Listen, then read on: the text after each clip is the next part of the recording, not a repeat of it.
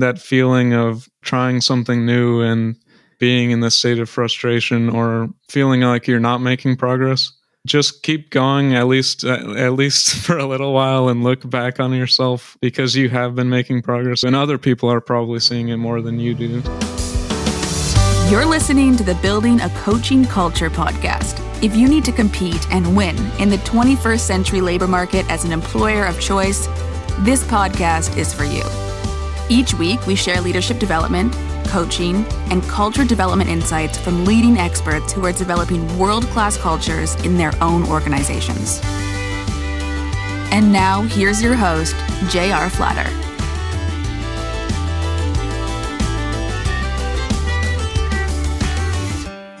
Hey, everybody, welcome back. I'm J.R. Flatter. This is Building a Coaching Culture. And I'm joined, as always, by my co host and youngest son, Lucas Flatter. Hello. So you're celebrating something, aren't you?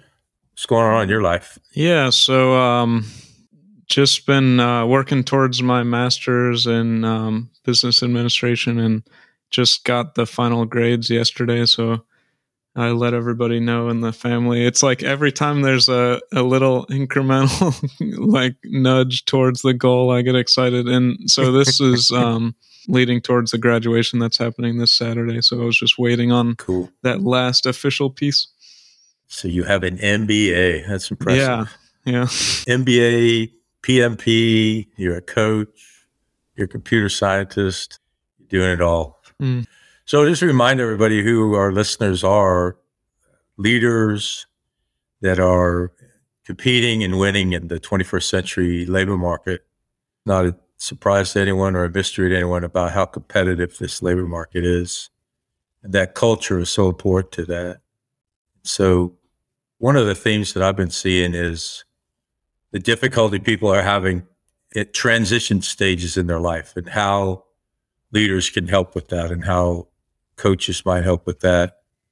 So I wanted if we could focus on that for this session mm-hmm. on how building your culture is related to helping people in transitions and you know what is the leadership role and what is the person's responsibility what is our responsibility as the leaders in the organization so that's what's on my mind today big topic so do you want to go into how you know, the coaching relationship might help with getting help to a leader that might be at a transition point like that?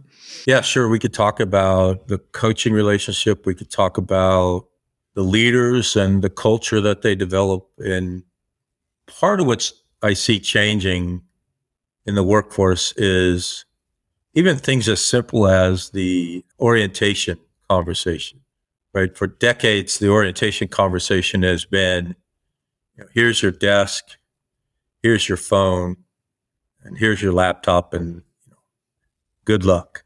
But now the it seems to be changing. The labor force is expecting a lot more than that.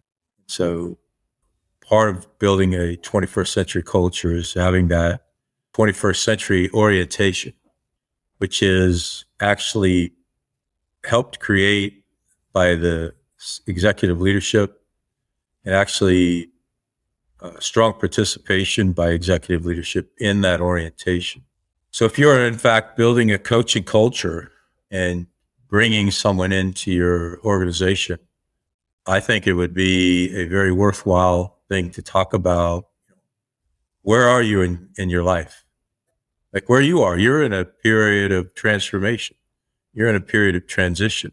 So if you were to join my company, I would want to know that and I would want to know how to help you through that.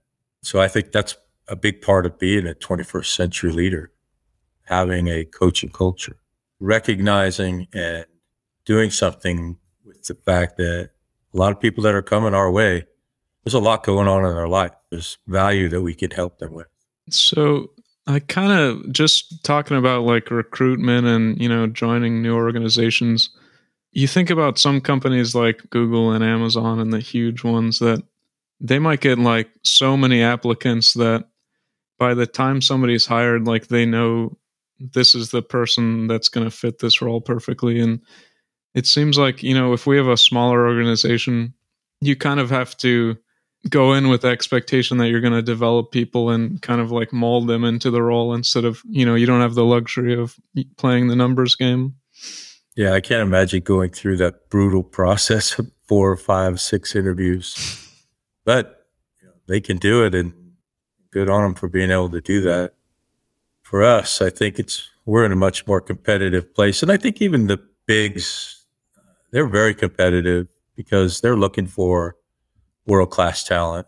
That's a scarce resource, just like we're looking for that world class talent. So, yeah, you're not going to know the person as well as you might in that other scenario you painted. And so, certainly, you have a greater burden when they do arrive and bringing them into the fold and getting to know them and making sure that they're being taken care of. You don't just plop them down on a desk and forget about them. And if you're in that coaching relationship, how much uh, are you waiting for the the leader to say, you know, I'm at a life transition, I need to talk about it, and how much of it is you might just be listening and hearing the hints and cues? So, in a coaching relationship, the leader is in the driver's seat, as we say all the time, and so as the coach, if I am have decided this is an opportunity to coach and in a coaching culture, that would be almost always because when you're coaching, you're growing the leader.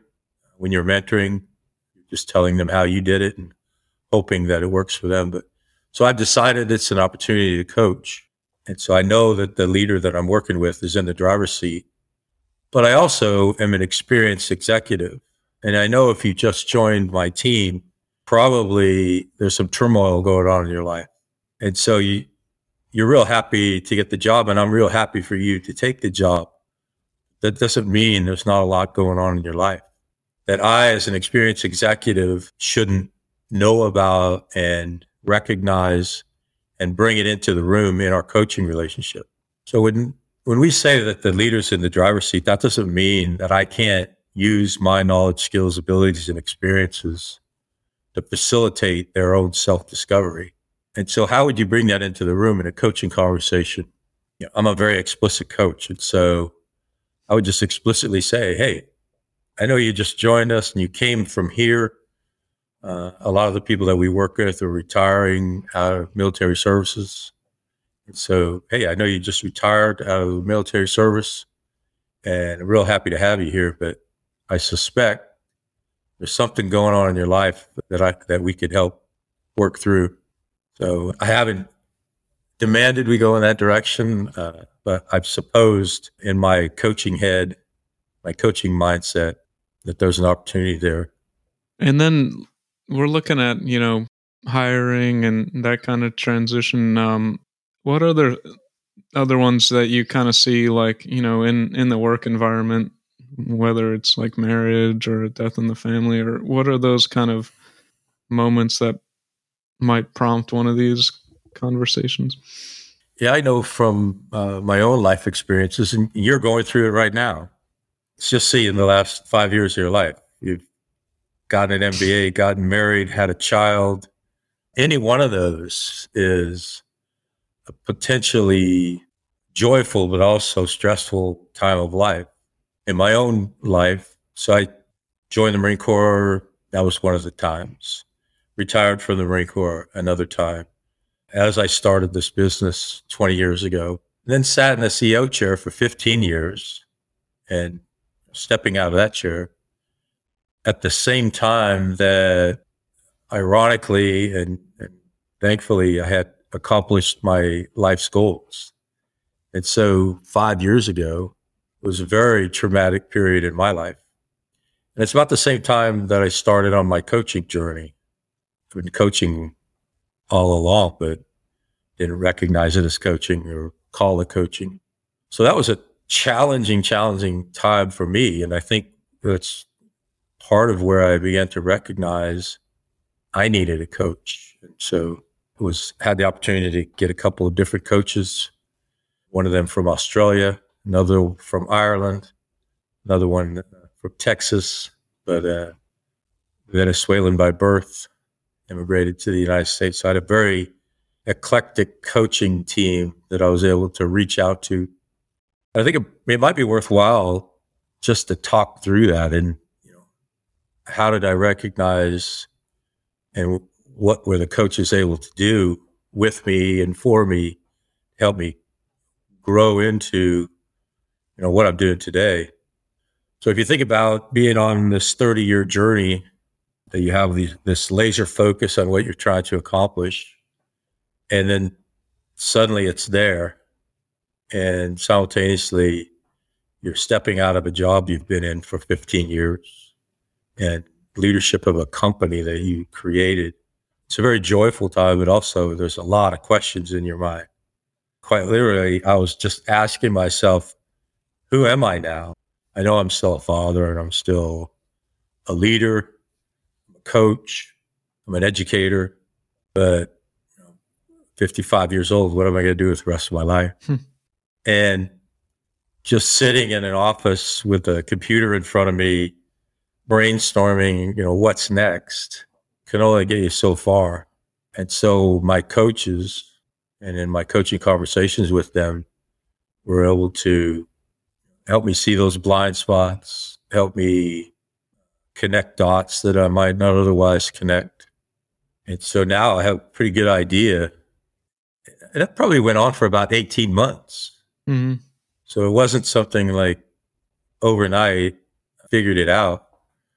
I think, you know, in a coaching relationship, especially one that's relatively short term. So most of the times when we engage in a coaching relationship, we're looking at a 12 week engagement. The most you could hope to do, I think, in that 12 weeks is lay out a blueprint, lay out a plan, because you're certainly not going to have this, the answers in 12 weeks. So when we engage in a 12 week coaching relationship, we have a pretty focused structure where we talk like things like what are your principles? What's important to you? What kind of job do you want to have? What, what kind of work do you want to do? What kind of life do you want to have? Do you want to a lot of people, when they're in these transition phases, they promised somebody for years, when this happens, we're going to slow down. Mm-hmm. So is that one of those times for you? So what's that work family self balance? And then where do you see yourself in 30 years, five years, in one year? So we got a pretty practice structure that we use. But even with all of that, it's a blueprint to get to the plan. And that's when you start executing the plan. So for me, from stepping out of the CEO chair and really having some clarity on where I was going, it was 18 months. 18 months of hard work. Ironically, it's like when you go through one of those experiences, it's like, you know, you've achieved something. So you're looking back and you're proud and, oh, you know, just kind of relax for a minute. But then there's this void ahead of you. Mm-hmm. So it's like a moment to celebrate and reflect, but also like, okay, what's next? Yeah, and I think it's a perfect time to get a coach. You know, the more I think about it, the more I think we need to get you in a coaching relationship like soon. So you can help walk you through what's what's next for you. And Lena as well, right? She's graduating from her cybersecurity course, and she's in this exactly the same boat. What do I do now? And I guess thinking about coaching as a way to, you know, you're gaining self clarity, you know, you're talking things through with yourself. Like, what did you discover in in those conversations when you were transitioning? So each session is a life of its own. And so one of our responsibilities as coaches is to address what I'm concerned about today but also address what I told you I want to accomplish over the long term and the midterm.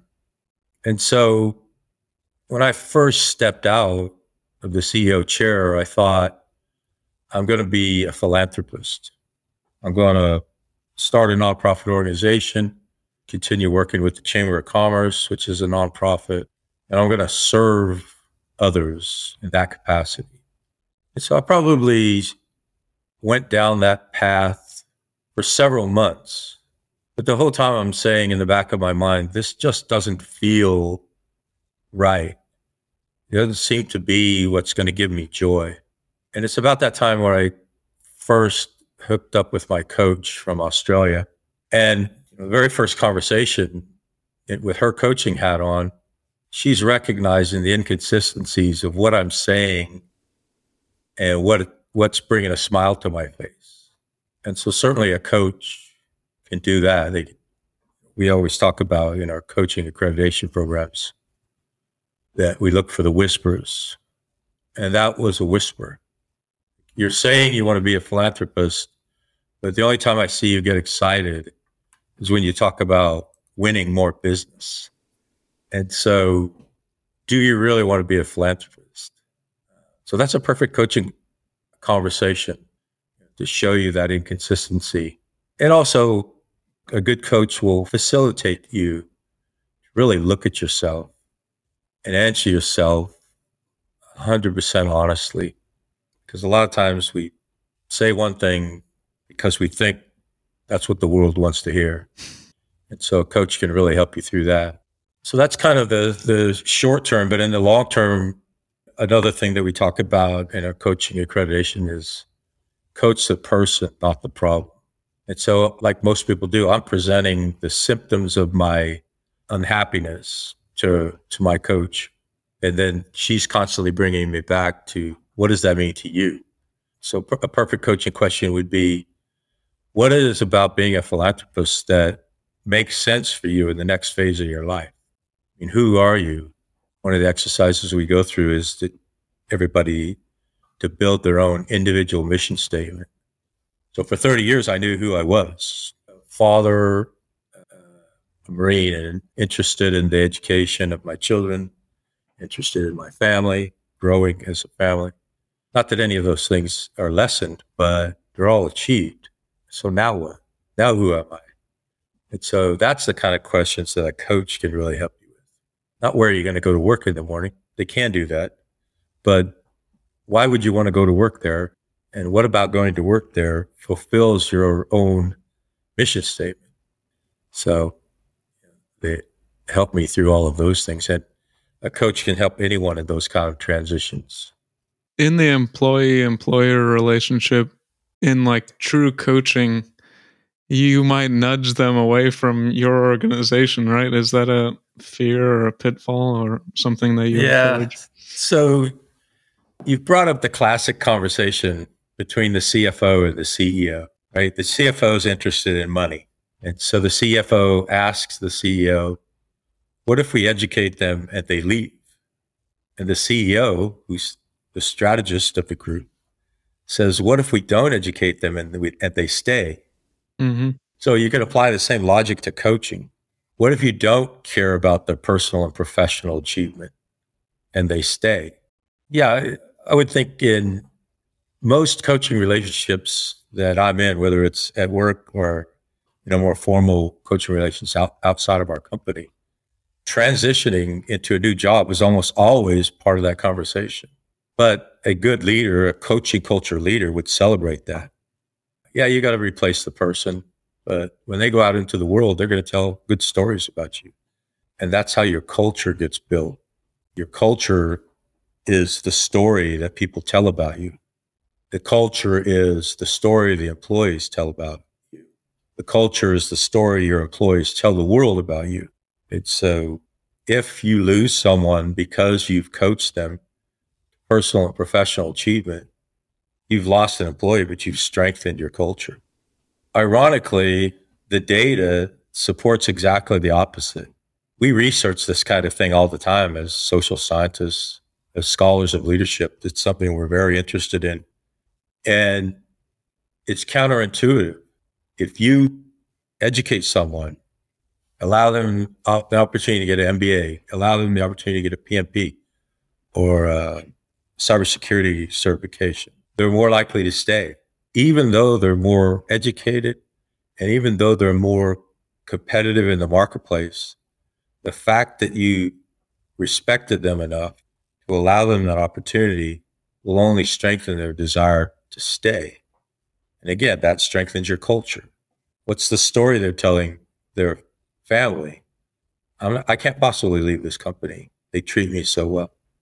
What's the story they're telling people who are trying to hire them. Yeah, you're offering me a little bit more money, but why would I leave this amazing company? You also think about like, you know, you're more happy, but then you're seeing your coworkers and, you know, they're more happy and you're more likely to have those positive experiences. Not even talking to your coach or the CEO anymore, but like on your team. So let's talk about you a little bit. What's going on in your mind as you're hanging your MBA on your wall next week? I have been thinking a lot about, you know, what's next. And like I said earlier, it's kind of a moment to say, okay, like, here's what we've done and here's what we're looking back on, which is something to be proud of. But then it's like, okay, there's a lot of uncertainty. And so I'm kind of working through that right now. Who are you talking to as you're working through all that? So I have been talking with a coach periodically. I met with my mentor from a leadership program that I did a couple of years ago in Le- Leadership Fredericksburg. So we had lunch and was just talking to him about, you know, I'm about to finish this and, you know, you have a similar career. So asking him about his background a little bit and probably do the same with my older brother who's kind of gone through a bunch of the same kind of things as I'm gone through. Mm-hmm. So. so what advice would you give to yourself as you go through this transition? If you were coaching you, what would you tell yourself? You know, looking back, sometimes when I thought, oh, like this isn't going in the direction that I want, or, you know, not fast enough, or this or that. Now looking back, it's there's some clarity where it's like, okay, I needed time to do this and I was working through this. And so now I have that understanding of, you know, things that I'm looking back on before. So part of i would say you know if i was giving advice to myself keep on having those conversations and be aware of like how you're feeling about certain things but also don't try to rush into anything or you know if you're going to make a big move just make sure that you've gotten comfortable with it and you're not just doing it to have a snap decision you know so as a millennial with a brand new mba a young family and i'm trying to hire you What's important to you?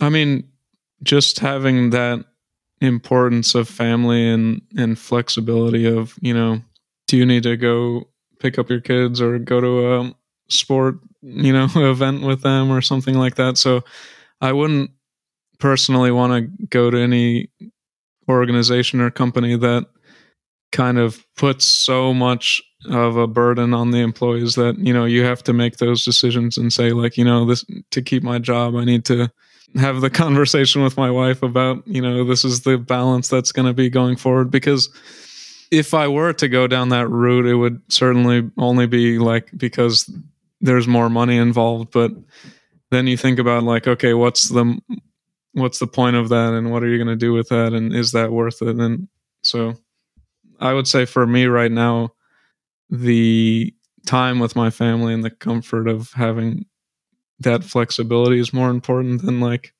oh, I want to make twice as much money or something. Yeah, yeah, yeah. Yeah, I often wonder as social scientists, we study cost of leaving. We study what would entice someone away from their current job into a new job. And the further we go into the 21st century, the further I think it's exactly what you just described. When I first started this company, we would lose employees for 10% pay raises. A big thing was no longer had to commute. So we were able to entice people because our business was in Fredericksburg, which is you know, just outside of DC. And if they didn't have to drive to DC anymore, they would take a pay cut. So if you're talking to another employer or potential employer, you just said double the money. I, I, I bet you would change jobs for double the money. But what is what are you and your friends telling each other as far as salary versus your ability to drop Declan off at school in the morning? Twenty percent, thirty percent, forty percent. What are we talking? Is it even something we could put a number on? Yeah, I mean, I guess they're probably yeah it's probably like if i were to throw out something it'd be like 30% or something you know mm-hmm. but then it's also if we're talking about like are you going to go get an opportunity that's different and you know potentially more responsibility and this and that Mm-hmm. versus if you were in your exact same position. Because if it's the exact same position, you know, or at least a similar one, then I feel like the barrier to leave, the cost of leaving is probably higher just because, you know, okay, what else is in it except for this 20%? Yeah. But I guess, yeah, that that's intangible of like, what would I be doing that might be more satisfying? And I guess Yeah. that's probably something that a lot of us are thinking like, what is the grass greener? Like, could I be working with, you know, more exciting projects or something, you know? So what you've told me in the opposite is what I heard you say in between your sentences. If I have a strong culture, I could save a lot in salary. There's a 30% delta between this job that you have with a strong culture and another equal job that maybe you don't know what the culture is or you've heard that's not a good culture. It would cost me 30% more to keep you. Yeah, and I would say, I guess, as long as there's like a baseline of, you know, like standard of living and, you know, depending on inflation and all that, you know, because I Mhm. wouldn't say that. I don't think anyone you asked would take a pay cut and say, like, okay, like, but we're going to have an even better culture because it's hard Yeah, to, you're right. as long as we reach this baseline, then it's all gravy kind of. So if you think about Maslow hierarchy of need, and the bottom tier is the basics of survival, all of those existential things. So you've got those bases covered in your job. And then so the next level is where you begin to talk about culture and the relationships between people and feeling wanted and needed and loved. All of that's the middle tiers of Maslow's hierarchy. So would you say that a 21st century culture delivers those fundamentals as this baseline and also you have a high expectation of the middle tiers of Maslow's hierarchy? So you're saying that you should expect like the bottom being like survival and everything, and then and then have Yeah, when I think of a 20th century culture, I think of somebody going to a job because it provided them the money to eat and have a home to live in. And, and that's about it. Mhm. 21st century culture, your expectation as a 21st century MBA is, yeah, you're going to give me those basics, but we're also going to regularly talk about and celebrate those middle tiers. I expect a strong relationship. I expect respect. I expect, you know, I was thinking yesterday as I was thinking about this conversation we we're going to have, how do you know when you have a strong culture? And one of the ways you know is that you all love each other. I know that sounds weird coming out of a bo- baby boomer's mouth. What would be one of those tests of do I have a strong culture? If someone in your organization is sick, do you care about that? Or are you angry they can't come to work? Right? Mhm. That's a 20th century culture. Oh, nobody's there to build the widgets today. Uh, a 21st century culture would think, yeah, I hope they're going to be okay. And what can I do? That's what I talk about when I talk about those middle tiers of Maslow's hierarchy. If I'm the leader of an organization and I die, do the people care? Or like, oh my God, he's finally gone. That's the difference when I think about a coaching culture and a 21st century culture that will attract a millennial MBA like you and those coming after you. Because the Gen Zs are in the workplace already. They're in college or they're working.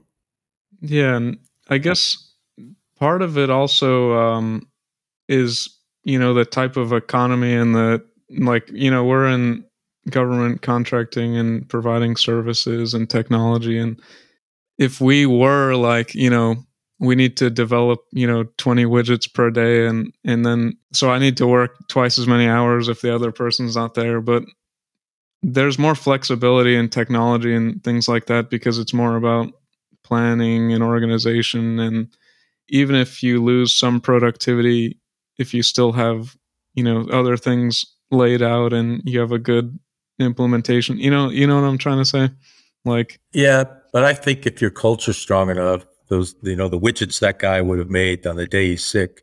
His fellow workers going to pick up the slack. He's going to come in and do his part when he does get well. So I think it all makes up for itself, even in that kind of widget making economy, hmm rather than you and I in a support services. It definitely aids like the development of a culture. I think if you don't have so many physical or like concrete limitations around like yeah like having that satisfaction of choosing how you do things is part of a good culture i think So you think about all the people that we're coaching that are transitioning. What would be some advice you would give them? I mean the number one thing is just you know reaching out to other people i think. Especially it can even be people that you talk to all the time but you don't really you haven't really introduced this problem or you know this particular perspective to that person. So maybe they have a fresh take on it. So if you have brothers and sisters and your parents and you know Mhm. people from work kind of coming to them and saying you know have have you dealt with something similar to this and i don't know yeah i mean that's where i would start at least Yeah.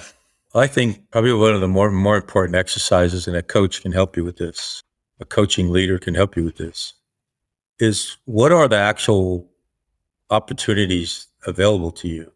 We call it the, widening the realm of possibilities. Because I think a lot of us get stovepiped in our thinking that, okay, I'm transitioning and here's where all my friends went, so this is where I'll go.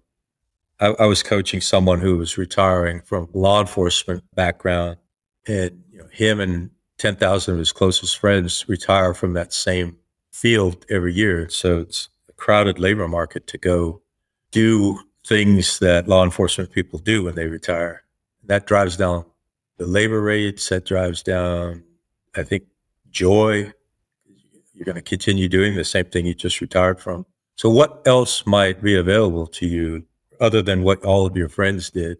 So, yeah, take some time to explore what are the realms of my possibilities. Have long conversations with your loved ones, like I'm sure you and Lena are going to have, about what's best for us. so for example lena was talking about some of her family wants to come to the states potentially and so she asked okay like have you been studying english some of them are like no i i don't stu- i don't want to learn english so it's like okay step one learn english so it's like sometimes there's things that you can do right now that are going to help your possibilities in the future and Yeah, that's a great point. And that's why when we talk to people in transition, we say, where, where do you want to be in 30 years? And at first, that freaks people out. You're 30 years old. You don't even want to think about 60 year old Lucas. But if you're there, you probably want to have prepared for it. And so, no matter what age you are, 30 years from now, you want to be happy. You want to be surrounded by people who love you. You want to have probably some financial success. You want your health. And so, yeah, what do you, what can you do today to make that happen? It gets more real the five years. Where do you want to be when you're 35 years old? I asked myself that question when I was 35. And I said, well, I'll be 40 without a PhD, or I'll be 40 with a PhD. And it makes sense for me. So my five year plan when I was 35 was go get a PhD. But what does, what do you have to do today and within the next year and within the next five years to be on that path? So I know you and, and our family, we're a really strong family. So I could guess where you want to be in 30 years. And what are you doing to take actions to make that happen today, this year, in the next five years? Because you don't wake up one morning and have an MBA, right? You got to apply to the school. We got to go to the classes. But what did the mm-hmm. MBA do for you? I'm sure you asked yourself questions. Lena asked you and Lena asked each other questions. What's next for us? So I suspect it fit into your life plan somehow. I mean, to be completely honest, three years ago, I was I was kind of at the point where I was thinking like, okay, I want to expand those opportunities and the possibilities, and and I'll figure it out. By the time I graduate, I'll figure out what I'm going to do with it. And now I'm at at that point, and I'm like, okay, now it's time to figure out what I'm going to do with it. oh, that's cool. It, what you were saying earlier, it kind of reminds me of like financial planning and, you know, mm-hmm. or even like, you know, medical treatment. It's like if there's a patient that's bleeding, it's like, okay, stop the bleeding, then do this, then do this. Or if you're trying to save up, but you have a bunch of credit card debt, it's like, okay, stop the bleeding, figure out the credit card debt. But when it is like, you know, mid tier of the needs hierarchy there's nothing like severely wrong. So you're almost just you know like trying to guide yourself towards options that are all positive in a way. So i think that's a challenge. So what would be the opposite of guiding yourself in the right direction? I guess um the good thing about you know or at least just achieving anything is that you had to change or you had to change your habits or mm-hmm. you know you you grew or developed. So at the very least, I mean, it's not impossible, but at the very least, it's it's harder to kind of like go back to how you used to act or like what you used to do, you know. So that's like you've got that forever. I feel like. so, what is one of your secrets to success, Mister MBA? I feel like I, I mean I keep reiterating, but and like we kind of talked about it previously, you and I, but like having that that feeling of of trying something new and and like being in this state of frustration or you know feeling like you're not making progress just keep going at least uh, at least for a little while and look back on yourself because you have been making progress. If you are doing the right things and you know dedicating any sort of time and effort to something you're going to see these things jump out at you and other people are probably seeing it more than you do so. Yeah i loved your story you told today about your spanish fluency mm-hmm. been studying spanish most of your life thinking that you're okay at it and then visiting your family in colombia they're them telling you how well you were speaking. Yeah we don't get to see ourselves grow like other people do. Mm-hmm. so it's always nice to get that kind of feedback and the other part of that that came to mind while you were saying that is if you are in fact a lifelong learner, you're also a lifelong novice. Mm. And all the frustrations that come along with being a novice at anything, like your guitar playing, right? Not advancing as quickly as you'd like, but you're still sticking with it. When you're really like a novice, or maybe you're like younger, like, you know, you're just graduating high school or something, it's easier to compare yourself to other people because you know everyone's the same age everyone's doing the same thing. But then when the time horizon gets longer and you see like okay like i was the slowest person in cross country but now i can run a marathon. And so it's like mm-hmm. you will get there. Like if you are interested and you keep going. Yeah it's the the rule of 72 that we talk about all the time. If you divide the growth rate of something into the number 72, it tells you how long it takes to double. And so if you're an okay runner and you get 5% better every year, you divide that into 72, how long is it going to take you to be a really good runner? Right. It's so uh, long way of saying continue to invest in yourself and the person you were five years ago, you won't even recognize five years later. So if you were talking to like that Marine transitioning to his first officer role or or something like one of those events, what would you say to that person and how do you think it might change had have changed things in the past for you? Yeah, I always hesitate to go back because if one thing changes in your whole life, you're not sitting here today. right? And yeah. so I'm, I'm always very careful to say, gosh, I wish this would have been different. But you know, now that I'm 60 and have all these scars and, and all these successes, I would probably tell 30 year old me, you're going to figure it out and it's going to be great. Just keep pushing, keep hammering away. Some of the more surprising things in my life were you go into and like you getting your MBA, you go into that school thinking, yeah, I, I probably can survive this, but I'm just going to do okay. And I'm surrounded by people that are more capable and smarter than I am. But then when you're on this journey and you see the timeline, as you said, the horizon getting stretched a little bit, you see, wow, I am competitive and I am smart and I am hardworking. I wish I would have recognized that when I was 20 something. And now you and I try to teach people that. show people that. Yeah. Put that on our, you know, children, grandchildren. Yeah, exactly. Co-work. Yeah, there's nothing more satisfying than seeing one of your children or grandchildren do something that you've taught them is the right thing to do. It's like, oh yeah, they were listening. All right, I'll let you go. Thanks for All being right. here. Thank you so much. Well, that concludes this episode of Building a Coaching Culture. I truly hope that this episode was helpful to you.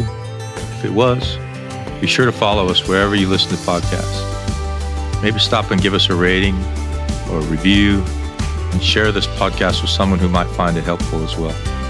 Thanks again, and we'll see you next time.